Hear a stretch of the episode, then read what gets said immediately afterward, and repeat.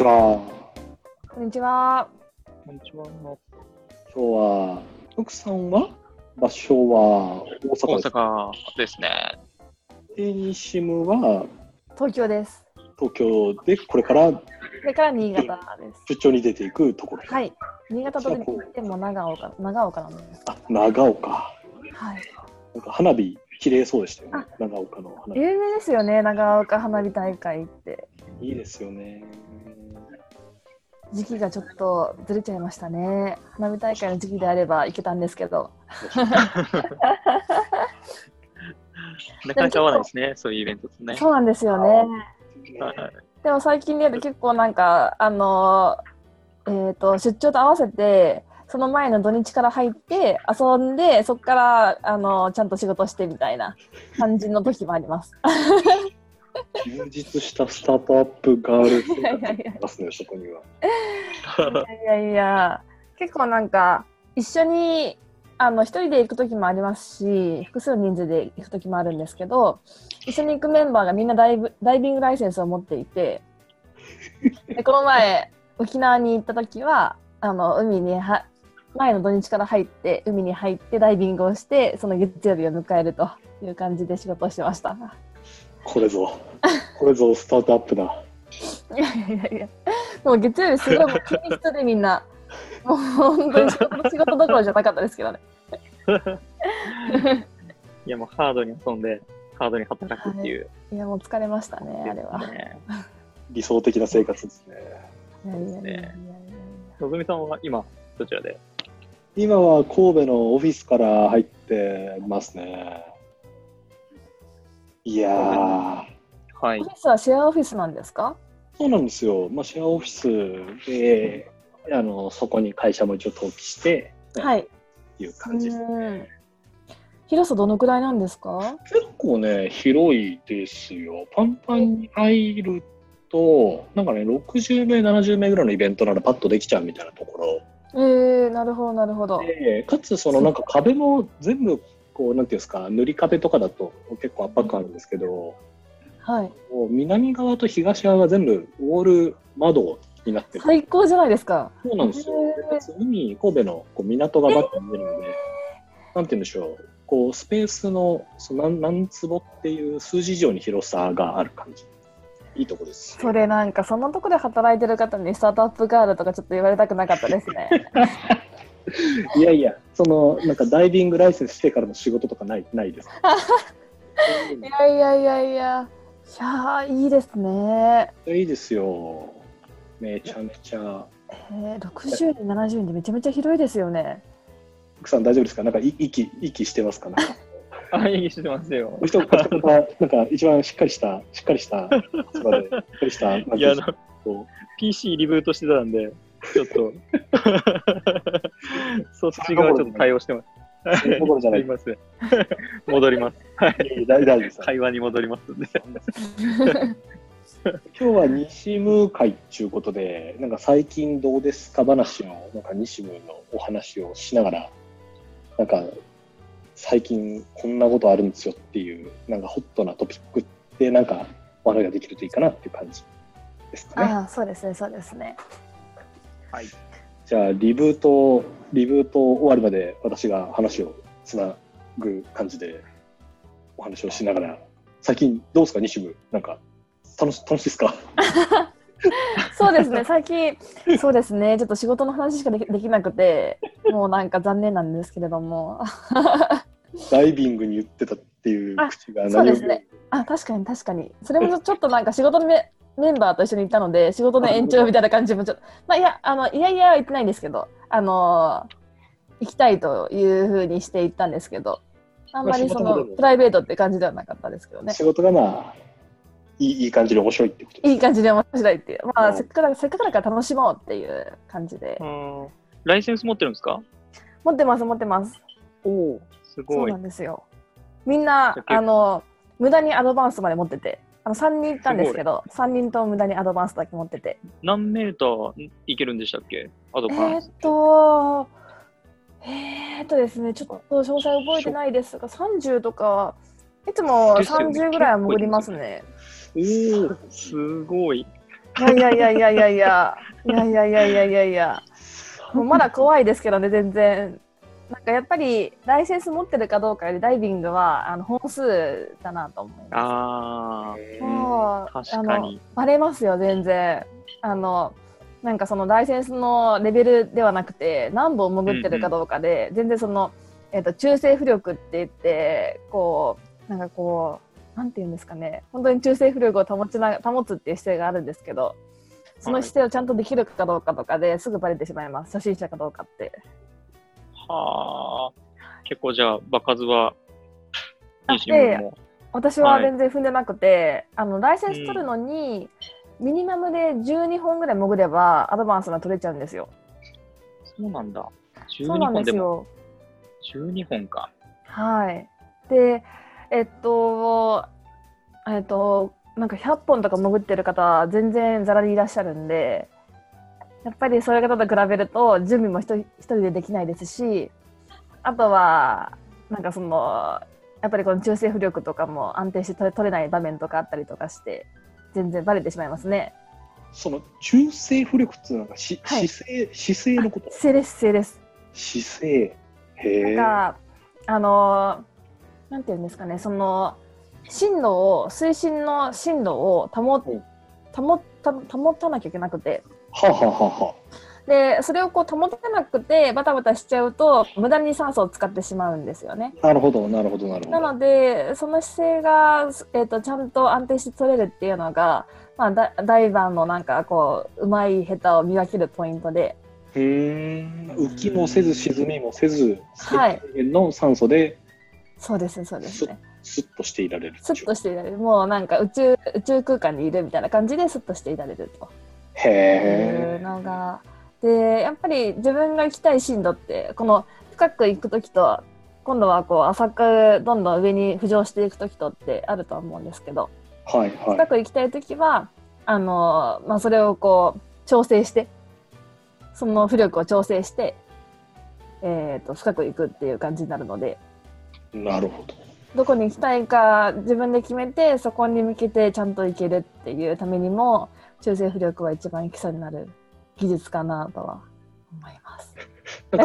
んか仕事が楽しいっていう話から始まってダイビングの難しさについて公式に聞いてしまいました。確かに最近どうですか話ゆるさ全開の会話。確かにそうですね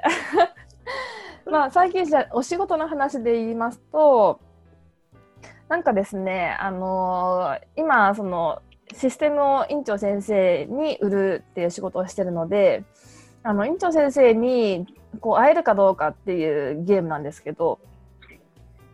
その院長先生にこれまでは医療系の、その病院コンサルとかしていらっしゃる方とかに紹介していただいてたりしたんですが、なんか最近はちょっとその、まあ、院長先生とかって結構その経歴があられて、割となんかこう自分の話をしたいというふうに思っていらっしゃる方多いんじゃないかなっていう仮説のもと、まあ、どういう経営していらっしゃるんですかっていうところをインタビューしに行くというアポイントメントを取ると、ちゃんとそのお会いできるんじゃないかっていうところがありまして、それをちょっとやってみるとかなりそれが取れるっていうのが割と面白くて、なんかこの商品どうですかっていうアポイント取り方だと全然取れないんですけど、インタビューさせてくださいだと、もう完全に院長まで電話がつながりますし、そこで OK ももらえるっていうところですごく面白いなと思ってます。へー、はい。PB 自体はあれですもんね、別に院長本人が使うものっていうわけじゃなくて、まあ、そのクリニックとか病院とか。そうですね。誰でもって言ったらあれですけど、いろんな人が使うプロダクトじゃないですか。そうですね、まあ、そのみんなで使えるツールなんですって入ってくっていうよりかは、ちょっとお話聞きたいんですけどっていうワロックの仕方がいい。そうですね、とはいえその最終的に導入の意思決定をするのは院長先生が多いので、なのでもうどんだけ早く院長先生にお会いできるかっていうのが一番大事ではあるんですけど、はい、その時にちょっとこう例えばお電話とかでまず事務の方につながるんですけど、弊社こういうものを売ってまして、まあ、キーンで使っていただけませんかみたいなアポイントメントを取って、まあ、お電話をして、院長先生いらっしゃいますかというお電話をするよりも、こういうメディアをやっていてインタビューさせていただきますかの方が全然コンバージョンレートが高いということが分かってきてて、すごくそれ面白いなっていう気づきなんですよね。面白いですね。なんか前シリコンバレーの、メディアを、はい、日本向けにやってる会社さんの話を聞いたときに、はい、そうやってメディアに出てくださいっていうつながりから、なんかその人たちとの、なんだろう、日本企業とのマッチングをしたりだとか、はい、なんかそういう人たちからコンサルティングを受けられますよっていうようなビジネスに派生をさせていってますみたいな会社さんがあって、なんかメディアに出るっていうところのタッチポイントが後々、そのコネクションを使ったビジネスになるとかで、ニシムさんの話は逆だったのかなと思って、なんかこうメディアに出てくださいっていうような、話、メディアに出てくださいというか、インタビューをさせてくださいっていうような切り口っていうのが、セールスにつながっていくっていう例だと思うんです。そうですね、そうですね。そのつながり方ってすごいありますね。面白いですね。そうなんですよ。で、あと経営についていろいろ伺うので、でうちの今のサービスがその経営改善につながるっていうサービスではあるので、その経営に関していろいろこう課題感とか全てヒアリングした上で、それであればこういうところで実はこういう商品作ってまして、その課題解決できるかもしれませんみたいな感じのところで、すごくスムーズに営業トークもできるというところを最近の気づきですね。面白いですね。なんか最近就職活動真っ盛りみたいな学生と触れる機会が一定あるんですけど、はい、そのうちの今働いてくれてるインターン生もそうですし、やってるプロジェクトで触れることもあるんですけど、なんかみんななんて言ったらいいんでしょう、言葉に出さないにしても営業をあんまりやりたくないみたいな、頭でやりたいですみたいな人すごい、よく会うんですけど、営業というかこういういろんな人に会って導入してもらうとかってやるの結構面白いですよね。結構というか普通にめちゃめちゃ私が好きで面白いなと思うんですけど、西野さんなんかもともと得意だったんですか、こういうなんかいいキープレイヤーに会って説得してみたいなやつとか。私はどっちかというとザ営業の方ではなくて、もともとも結構事業開発とかに近いことを DNA 時代もやっていまして、はいはい、で一部営業もやっていたんですけれども、なのでそうですね、今も、こういうふうに院長先生に売りに行ったりするっていうこともしてるんですけど、それだけじゃなくてプロダクト開発したりとかそっち側のこともやっているので、そうですね、ザ営業の方のキャリアは歩めてないのかなとは思ったりします。なるほど。で、そうですね、営業の中でもすごいいろいろ面白いポイントは、なんかその丸めて営業というふうに言ってしまうと、例えばなんかすごいこうちょっと昔のもう本当に全部型にはまってて、この資料をこういうふうに渡してこういうトークをしてこういうふうに落としてみたいなフローが決まっていて、はいはい、それを足でこう稼いでいくみたいな、すごいこう昔の営業のことをこう思い浮かべて営業は嫌っていう感じのムードになっていらっしゃるんじゃないかなと思うんですけど、インターン生の方々は、はいはい、でもとはいえ、そうですね、スタートアップの営業というふうに言うと、まずその型を作っていくっていうところがミッションになってくるので、頭しか使わないなっていう感じはあります。そうっすよね、考え動きゲームですね。そうですね、だから一回成功したらそれをじゃあどうして成功したんだろうって言って型に落としてで次につなげるってことを全部しないともったいないので、そこはしようとしてます。得意そう。いやいや、得意じゃないんですよ。全然得意じゃないんですよ、本当に。私逆にあれなんですよね、ちょっと全然話変わっちゃうんですけど、はい、今そのなんていうかな、うちの会社でもナンパが得意な男の子っているんですよ。突然の、はいはい、そうなんですよ。で、昔からもう誰にでもその心も強くてナンパしまくってて、ほうほう。で、もうおばあちゃんでもナンパできるみたいな感じの子がいておうおうおうおう。ユビーのブランディング的には大丈夫ですか、それは。そうですね、そうですね、院長とかの前ではやっぱりこうナンパトークはしないと思うので、ナンパの、昔培ったナンパの技術を使っての営業トークをしてると信じているのでなるほどなるほどなるほど、大事だ。多分大丈夫だと思うんですけど、でその子がやっぱりうまいのが、その夢を見せるトークとかが結構うまいんですよね。なんかこう話しててすごく気持ちよくて、そのこう塔に乗ってしまって、なんかそれでこういいなって思わせてしまってるみたいな。なるほど。そんな感じのトークをできる子なんですけど、やっぱりそういうトーク力っていう方は私全然持ち合わせてないので、あ、いいなって思いますね。ナンパか。そうですよ。でそれどういう風にしてできるようになったのって聞いたら、いやナンパの数だよって言っててナンパの数かーって思って、ちょっともうできないかな今からではみたいな。だいぶ女性は実践しにくいそうなんですよねコンサルに行った時も一定、男性でももちろんその元ナンパ師ですみたいな方もいらっしゃいましたし、はい、女性でもなんか学生の時は銀座のクラブで働いてましたみたいな方めちゃめちゃいましたね。ああ、やっぱり強いですね。人との触れ合い方で相手が何を求めてるかを瞬時につかむみたいなことは多分、共通の要素なんでしょうね。絶対いいと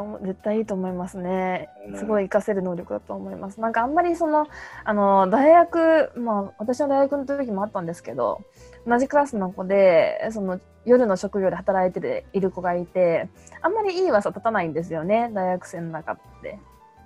だけどやっぱりなんかそこでやっぱそういうところで身につける能力ってすごく社会に出てから生きるなって思う時があって。なんか全然社会のこと知らなかったんで、なんかそういう危ないことしてるんだって思ってたんですけど、今絶対どこかで活躍してるんだろうなって思います。そうっすよね、うん、本質的にはコミュニケーションですもんね。はい、そうですね。いや、なんかナンパの話でちょっと思い浮かんだのはあれですね、知り合いから聞いたんですけど、やっぱ Tinder 使って英会話のレッスンするっていうのが、はいはいはい。なるほど。ゼリングしていいみたいな。なるほど。まあまあ、海外の方とかと、まあ、マッチングする機会もあるわけで、でそこでやっぱり、なんていうか、コミュニケーションを続けるために、不自由なその英語っていうのを洗練されたものとしてテキスト送信をするっていうのが毎回こう求められるわけなんですよ。確かに確かに。それで。割と報酬というか会えるとかそういったところのなんていうのかな、デートアライブみたいなところもちゃんとまあ形式的にあって、はいはいはい、でずっと緊張感が保たれてで英語を発するっていう、それでなんか英語を身につけるっていうのがなかなかいいぞみたいな。かっこいいな。かっこいいですね。そう言いたいな。本当実践的ですよね。間違いないですね。さっきのなんていうんですか、人の話を聞くっていうのと今の話の掛け合わせなんで、なんか2つ私も思いついたのが、なんか1個はなんかよく新規事業にかかってると見守りやりましょうみたいな話っていろんなところで出てくるじゃないですか。見守りですか？見守り系、多分認知症の患者さんの見守り、はいはいはい、遠くで暮らしてる高齢の両親の見守りとか、はい、テーマでよく出てくるんですよ。なんかすごくいい見守りサービスだなと思ったのが、その単純にこう家にいるかどうかをセンサーで検知するみたいな、そのドライな感じじゃなくて、なんかあなたの自伝を作りましょうみたいな。だったら80歳のおじいちゃんの自伝を作りましょうって言って 1週間に30分ぐらいずつ電話するんですよ。ああ、なるほど。でその電話インタビューの結果がだんだんこう積もって自伝になるんですけど、でその電話かけて出てくれるかどうかがある種の見守りになるので。なるほど。受け手側からすると見守り確認の電話じゃなくて、単純に自分のこう歴史を聞いてくれる電話だから、まあ、楽しみに待ってる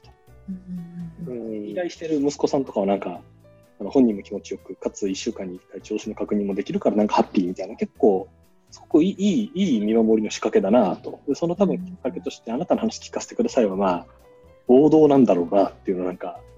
この院長っていう、そうですね、面白い。あともう一個はアメリカの、これもスタートアップなんですけど、アメリカに住んでるおじいちゃんおばあちゃんがメキシコとか国外に住んでる非英語圏の若者に英語を教えるっていうサービスがあって、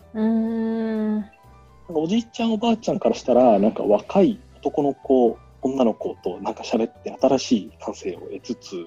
若い子たちからしたらなんかその言ったらプロのレッスンをやってくれる人もないから、まあ安くやっぱちょっと話しながら英語をなんか練習できるみたいな、結構そこはすごく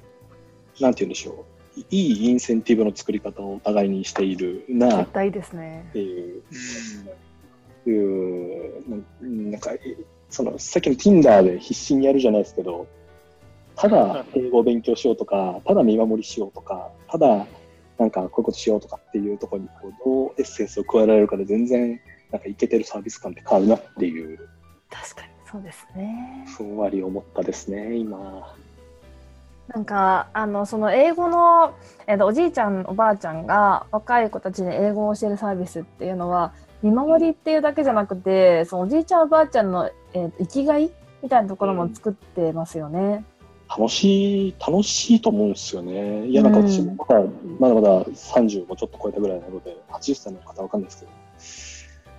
生きがいというと言い過ぎかもしれないですけど、でもなんか楽しいですよね、多分普通にね。はい。なんかはい。話もそうですけど、多分なんかそうですね、会社辞めてからとかOB、OG の方にインタビューする機会とかあったんですけど、その経験を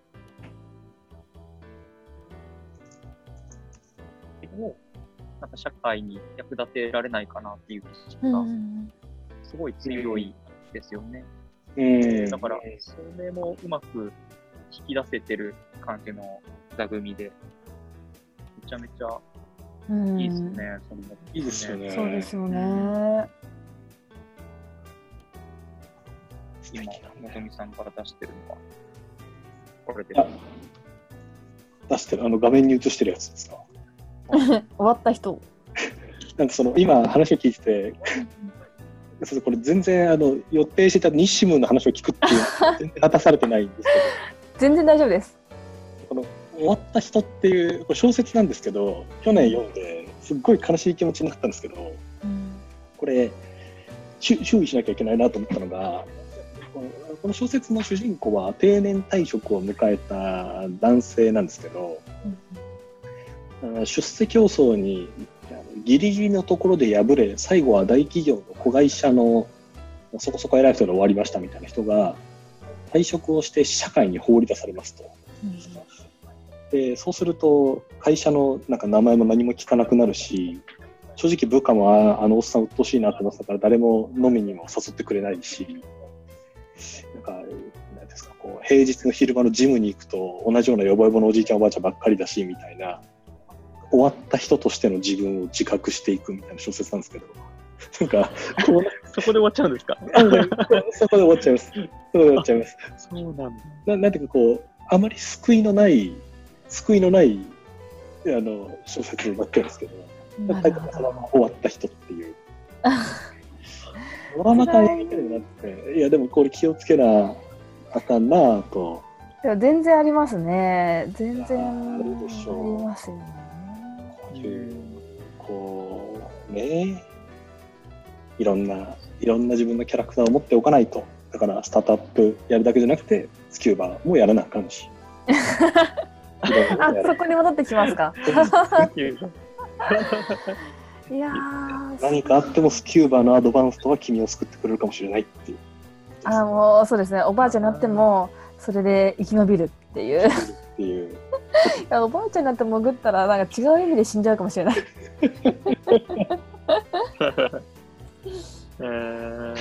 でもこの話は結構ありますね。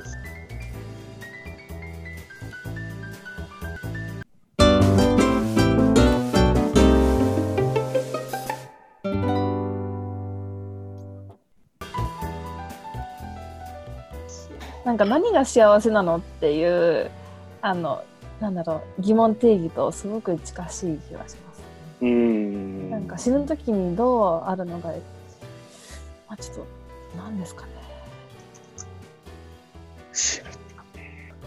あ、私このエンディングノートっていう映画が超好きなんですよね。慶応の SFC の学生の方なのかな、なんか女性が監督で、自分のお父さんを撮り始めたらしいんですよ。でまさに会社を退職してこれから、退職後楽しみますみたいなところから撮り始めたんですけど、撮ってる最中たまたまお父さんががんだってことが発覚して、だからそのがんの宣告のシーンとか検査のシーンとか全部こう映像に収められていて、でその後このお父さんはエンディングノートって死ぬまでにやりたいことをうわっと書き出して一個一個やっていくんですよ。めっちゃいい映画なんですよね。全然こう悲壮感のない、これ音流れちゃうかな、大丈夫か、この方なんですけど、ほいほいほい、へえ。本当退職前は本当こんな感じなんですけど、はいはいはい、途中でガンって宣告されて死ぬまで何やるかみたいな、リストを作って一個一個やってって感じなんですよね。そうなんです。田中さんやっぱよくこういうの見つけられますよね。これそうなんですよ。しかもこれコンサルで働いてる時になんかやっぱ人生に迷うじゃないですか。俺は何をしてるんだろうみたいな時にそうなんですか、やっぱりって買ってみてしまい、なんかこう深い沼に陥るっていう2週間ぐらいありました俺は何をしてるんだろう映画だとマイインターンが結構有名ですかね。あれ私見たことないんですよね。あ、そうですか。見ましたね。あれもうハッピーですよね。あれはもう終わった人とかも全然もう真逆ですね、多分。ああ、なるほど。はい。結構なんかなんていうのかな、オールドスタイルなんだけれども、その美しさを持って結構なんかバリバリの IT 企業に IT 企業だったかな、で働いていくっていう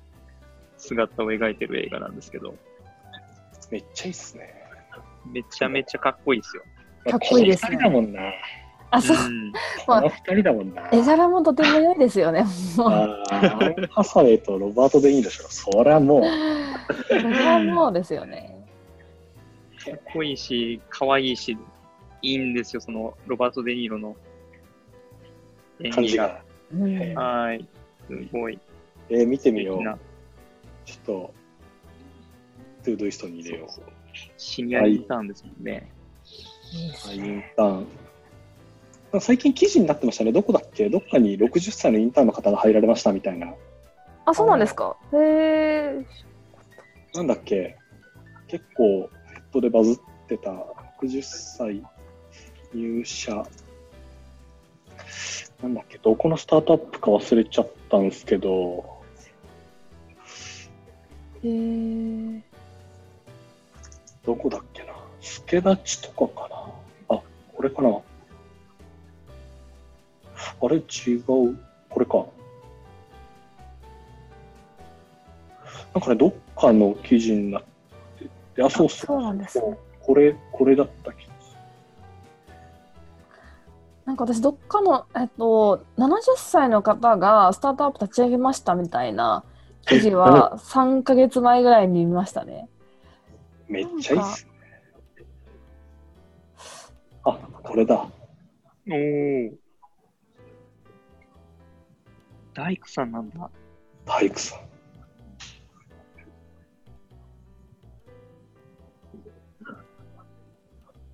リフォームを希望する消費者と地域の工務店をつなぐサイトに大工さんが入社した。めっちゃいいっすね。めっちゃいいっすね。もう大工さんも生きるしもう価値が明確ですよね。お互いの何やるんだっけみたいな。すごいよな。なんか最近こういうの流行ってますよね。なんか例えばレストランやってらっしゃって、その方がその次の、転職先として、店舗コンサルティングの会社に入るとか、そういうなんかその転職に水平転職かな、なんか名前がついていて、それが最近話題に上がってましたね。へー、なんかニュースピックスかなんかのなんかその動画特集みたいなやつで組まれてました気がします。へー、会社を訪問した人からは社長と間違える。そうですね。家めちゃめちゃ風格が違うもん。すごいな。こういうところでこうカルチャーがうまくフィットして働ける方ってすごいですよね。ですね。うん。そうなんですよな。ですね。いやなんかその西野さんがもともと話しましょう紹介みたいな時にもなんか働き方改革とか、はい、連携とか記事を書いてくださったじゃないですか。はいはいはいはい。こういう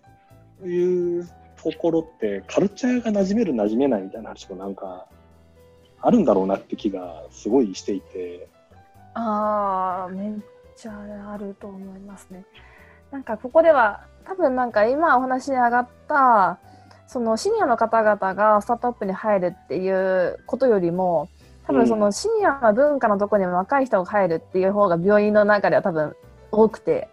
なるほど、研修医とかが、昔ながらのそのシニアの方々中心の組織に入っていくっていうシーンの方が多分多くて、はい、そこでこうギャップが生まれたりするケースが多いみたいですね。なるほど。なんかすごく面白かったのが、その最近結構病院系って労基とかに刺されるっていうのが一番リスクになってるんですよね。労働基準監督署に、そうですね、労働基準監督署に、指摘をされてしまうっていうのが一番リスク でそれをその院長先生とか怖がってらっしゃるんですけど、一番その労基に、密告するのは研修医が多いらしくて、密告おかしいですね。ちゃんとそのなんていうんですかね、告発ですかね。こんなことなってますってことをなってますって伝えてしまうのは、特にその研修医なんかその院長先生がこれはあんまりなんか口外したくないんだけどねって言いながら教えてくださったんですけど、なんか研修医の中でもやっぱりその社会に一回出て、やっぱり医師だって言って医者の勉強して研修医になってくるような方々だと、一般の社会の様子を見てらっしゃるので、その病院の中の働く環境が普通ではないということに気づいてしまって、はあ、なので、告発に至ってしまうっていうケースが多かったりするみたいで、もうなるべく現役生で若くて素直で活発な子が欲しいって。研修医ではそういう子が欲しいってずっと言ってました。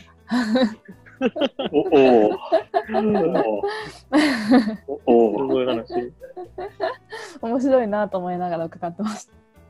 なんか本質的解決感はないけど、ないですね。全くないですね。でもなんかなってロジックはなんとなくわかるっていう。本当に本音そうだなと思いました。そうですね。本音を喋っていただいてそうだなと。なるほどな。あれはそうだろうな。なんかあれですよね。それこそ例えばブータンがもともとすごい幸せな国って言われていたのは、はいはい、なんか他のなんていうのメディアが全然発達してなかったし、鎖国的にこう動いていて、信心深いっていうその敬虔なチベット仏教徒だった。とか、いろいろ理由があるんですけど、でもやっぱり外の世界を知らないというところに一種のなんていうのかな、安心感というか情報がないからこそのなんだろう、比べない幸せ感みたいなのがあるんかなっていう想像をしていたわけなんですよね。ああ、確かにな。そういう話ありますよね。全てが見える化された時に人はこう幸せになるのかどうかみたいな話はありそうですね。そうっすよね、うん、大学の学部の時に取ってた法学部かなんかの授業で、そのなんだっけな、法哲学なんかの授業だったんですけど、例えばアマゾンのとあるエリアではその、呪術によって病を治しますと、うん、現地の人は当然なんか、まあ、それが当たり前だと思っていて、治るものもあれば治らないものもあって、亡くなる方もいればそうじゃない方もいるで、そのエリアにそのエリアの人が絶対に所得水準的に買えないであろう薬の存在を伝えることは善か悪かみたいなディベートの授業があって、なんかめちゃくそ難しいな。その伝えることによって所得水準が上がり、全体の生活がまあ向上するというか、例えば寿命が伸びるとか、赤ちゃんの亡くなる率が下がるみたいな、いいことは長期的に見たらいいことかもしれないけど、短期的にはまあ悪じゃないですか。なるほど。知らない方が良かったみたいな。うん、いやなんかそうなるとどうでしょうね。こんな不完全燃焼で終わる授業。そうですね、難しいな。何が幸せなのか。この病院の働き方改革みたいな話は今真っ盛りの議論中って感じですよね。そうですね、すごく議論があって、その国が、まあ、その働く時間を短くするようにみたいなこう指示が降りてきてるんですけど、国から、うん、そこら辺を実現可能な形で全然オペレーションが回ってないっていうのが問題で、そうですよ。いろんな現場からはいやこういう理由でこれが難しくてみたいな話はたくさん聞くので、まあ、それをどう解決していくかっていうところが一番難しいんだろうなと思いますね。なんか未払いの残業代を十何億払いますみたいな記事もどっかで見たりするとえらいことになってますな。そうですね、なんかうちの会社にいる医師の、まあ、友人の医師がなんかはっと気がついたらなんかうん千万ぐらいの給与が振り込みがあったらしくてで、もうすごいびっくりしたみたいな話を聞いたらしくて、でうちの会社のメンバーがめっちゃいいなみたいなうちの BM そんなことないかなみたいな言ってましたねでもうん千万ってやっぱでかいなって思いますね、額としては。びっくりしちゃいますよねびっくりしちゃいますよね。そんなありがたいことがあるのかっていうまあそれはこれまでしっかり働いていた、まあ、順当な金額ではあるんですけどね。そうですよね。そうですよね。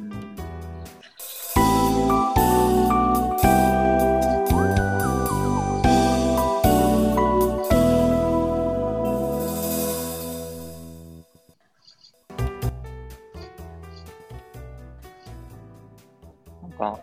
こう僕はその議論を終えていないんですけど、こう医師の働き方改革っていうのはなんか根本的に他業界と違うところっていうのが明確にあるんですかね、うん、なんか話を聞いてるとお医者さんって他のサービスと違ってその応召義務っていう、まあ、来たら絶対見なきゃいけないっていう、その言ったら我々って忙しいなと思ったら仕事断れるじゃないですか、うん、なるほど。だけどお医者さんって例えば目の前に患者さんがいた時にはまあ見なきゃいけないっていうのがまあ義務化、まあ、法律的に義務化されていてですね、はいはいはい、で基本的に患者さんがいる限りはまあ見てくださいという話になっており、でその状態なので基本的に常に需要超過なんですよね。はいはいはい。でかつその見てるサービスのプライシングも全部まあ保険で決まっているところがまあ大いにあるわけじゃないですか。はいはいはいはい。なので忙しいなと思ったからって価格を上乗せすることもまあ基本的にはできないと。できない。うん、で一方でそのこの情報がすぐ広まる社会においては、なんか間違ったことを言うと、そのすぐネットで拡散されるとか、あの先生あの時にこういうこと言ったじゃないですか、裁判ですみたいな形になるので、同意書は死ぬほど取らなきゃいけないわ、説明も何度もしなきゃいけないわ、家族にも話さなきゃいけないわみたいなので、負担は増えるばかりだ。なるほどなるほど。結構構造的なイシューはあってですね。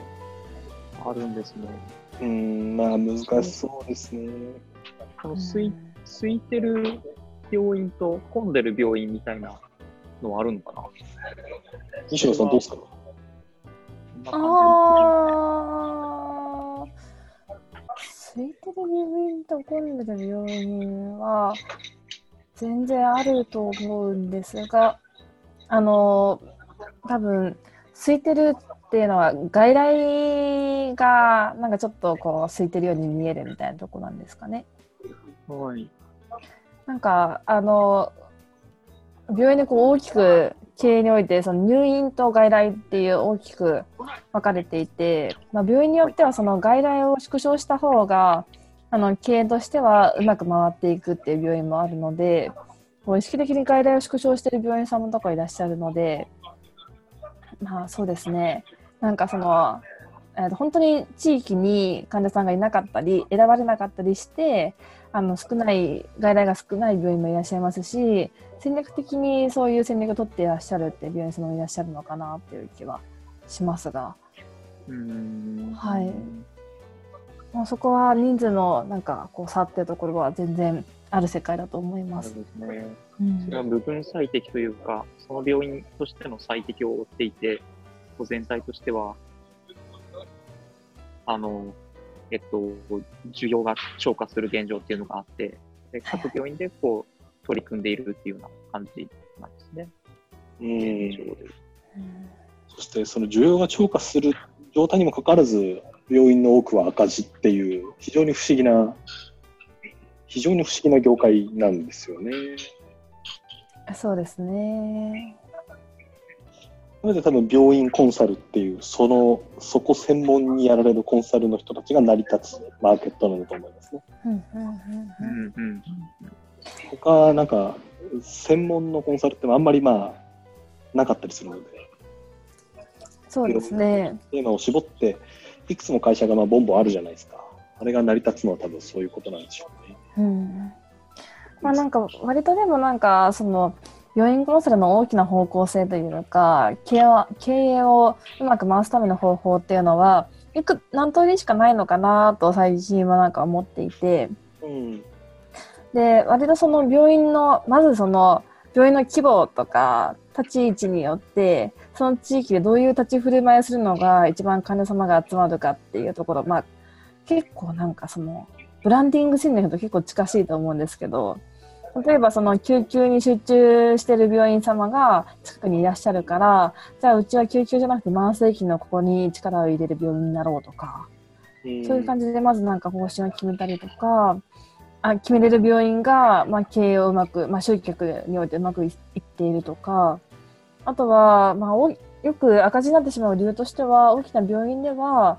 高額の医療機器を買っているにもかかわらず収益が上がらない外来が、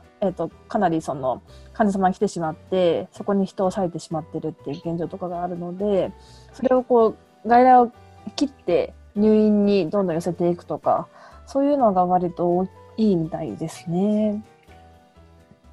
まあ、その難しいですよね。どういうふうにうまく回すかっていうのも規模とか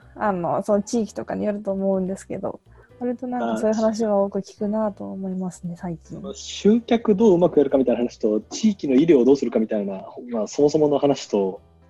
なんか患者さんそもそも集客ができているというのはいいことなのかどうなのかみたいなメタな話と、なんかいろんな要はなんかいろんな論点が混在するから、解くのが難しいですよね。なんかね、難しいですよね。いやー、ライフテックと思えないこの複雑さ。そうだよな。確かに。ちょっと話戻ってしまいますけど、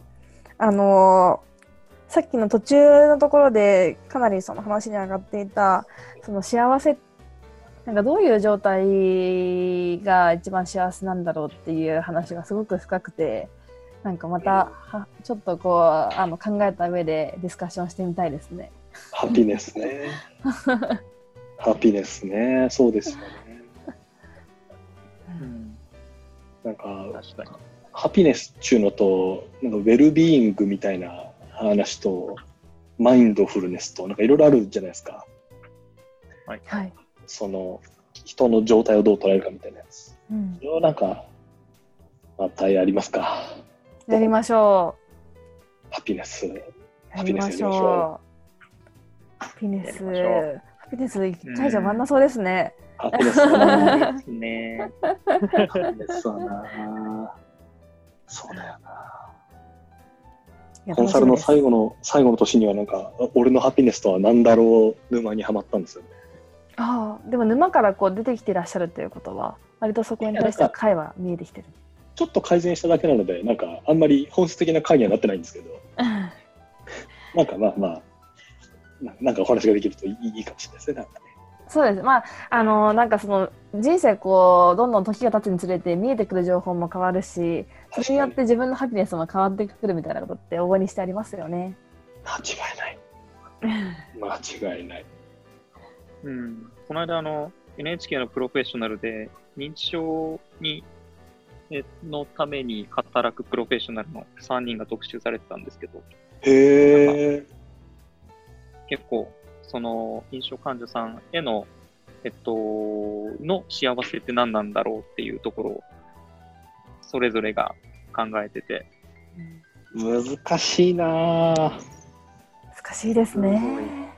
考えさせられますね。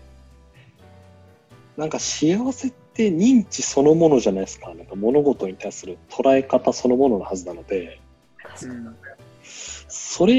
認知症という名前の通り、そこがに何かこう疾患があると捉えられた方にとっての幸せっていうのはなんかすっごい難しいですね。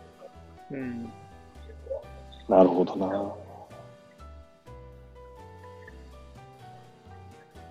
その中でも多分シグナルを見つけて彼らの思いを汲み取って、うん、でそれ寄り添い続けていくみたいなことを、うん、こう信じてやってるような感覚でしたね。なるほど、うん、なるほどな。ちょっと誰かの回でそれやりましょう。そうですね。誰かの考えるなんか振り切ったやつありそうですもんね。なんか酒と何かだけが幸せだみたいなやつもあれば、なんかもうちょっと踏み込んだ考え方なんです確かに目的がある人生こそみたいな、なんかいろんな幅がありそうなので。そうですね。あとなんかそのこれまでのお二方の人生の整理によって多分これが幸せっていうので変わってきてる気がするので、なんかそういうところもお伺いしたいですね。福さんはちょっとだけ頭出しをするとどうですか？なんか変わったことはありますか？大きく変わった、小さく変わった、いずれでも。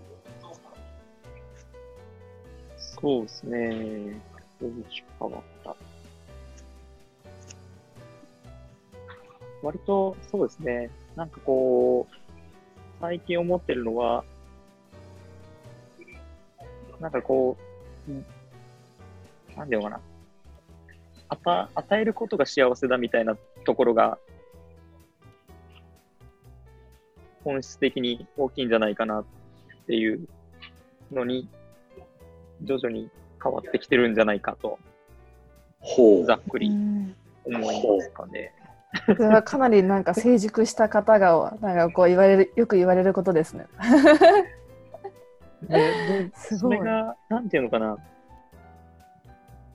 実際になんだろうな、比較をしているわけではないけれども、与えることの気持ちよさというか、なんか嬉しさっていうのがこう徐々に染み渡るようになってきてるんじゃないかなって思っかね、どうだろうな。ちょっと、のぞみさんどうですか？なんかありますか？難しいですね。そんな状態でます。なるほど。なんだろうな。ああ、どう変わったか。そうですね。なんか、あれですね。幸せなことと不幸せでないことを混同しないようになったかもしれないですね。なんか、なんつったらいいんだろう、こう、例えばお腹が空いてないみたいなことって、まあ、ハッピーかって言われると不幸じゃないに近くて、おおむねなんか お金をたくさん稼いでできることは不幸じゃない、まあ、不幸になる確率をかなり減らすことはできるんだけど、一方でそれを用いてハッピーみたいなことになるのは結構難しいなぁと。なので、その自分が今から取るアクションは不幸になる確率、期待値を下げようとするアクションなのか、幸福度を上げようとするアクションなのかを、まあ、区別して考えるようにしようっていうのはなんか変わったことかもしれないですね。なんか前はもっとごっちゃにしてとりあえずお金を稼ごうとか、なんか社会的に認められようとかいう感じだったんですけど、それを区別するようになったかもしれないですね。僕はあともう一つあるのはあれですかね、そのなんていうかな、ピークをこう持ってくるっていうよりは、こう全体的にじわじわその幸せをかみしめたいってなってるっていう、その時間幅での考え方が変わったかもしれない。刺激物をグッと入れるよりかは、なんかあったかいお吸い物をゆっくり飲むみたいな感じですか？多分、時間感覚みたいなのがちょっと備わった結果、その幸せコントロールっていうのをしてるような気がするな。へえ、面白い。これはあれですかね、定期的にお悩み相談室をやる感じ。西村のお悩み、私のお悩み、いいですね。あ、それ。いや、めっちゃ。お悩み公開しちゃいますけど。なんかやっぱり話して消化するっていうのがなんか大事じゃないですか。ですねですね。苦労するというか。ですね。いいですね。これもそういうのもちょっとやりましょうか。はい。結構いい時間なので。はい。1時間話しました。2時間ぐらい。はい。なので、次は福さんの気になるイシュー最近回をやりましょうか。はい。じゃあそんな感じで今日もありがとうございました。ありがとうございました。お疲れ様です。